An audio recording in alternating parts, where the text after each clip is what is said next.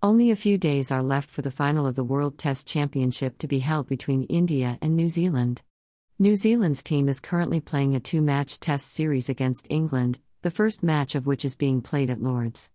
After being dismissed for 378 runs in the first innings, the Kiwis all out the English batsmen for 275 runs.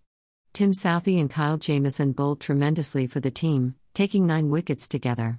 This performance of Southee and Jamieson must have given sleep to the Indian batsmen present in England itself. Watch on YouTube, listen to our podcast. Tim Southee bowled brilliantly, taking six wickets for just 43 runs in his spell of 25.1 overs. He took more than five wickets at Lords for the second time. At the same time, he was well supported by Kyle Jamieson, who took three wickets for 85 runs.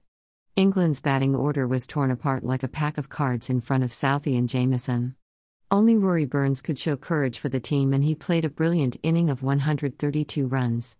Southee ended England's first innings by dismissing Burns. India is to take on New Zealand in the final match of the WTC from June 18 to 22. In such a situation, the eyes of Team India will definitely be on the Test series being played between England and New Zealand. The deadly bowling of Southee and Jamieson must have forced the Indian batsmen to gear up. Devon Conway, making his batting debut for New Zealand, scored a double century in the first innings.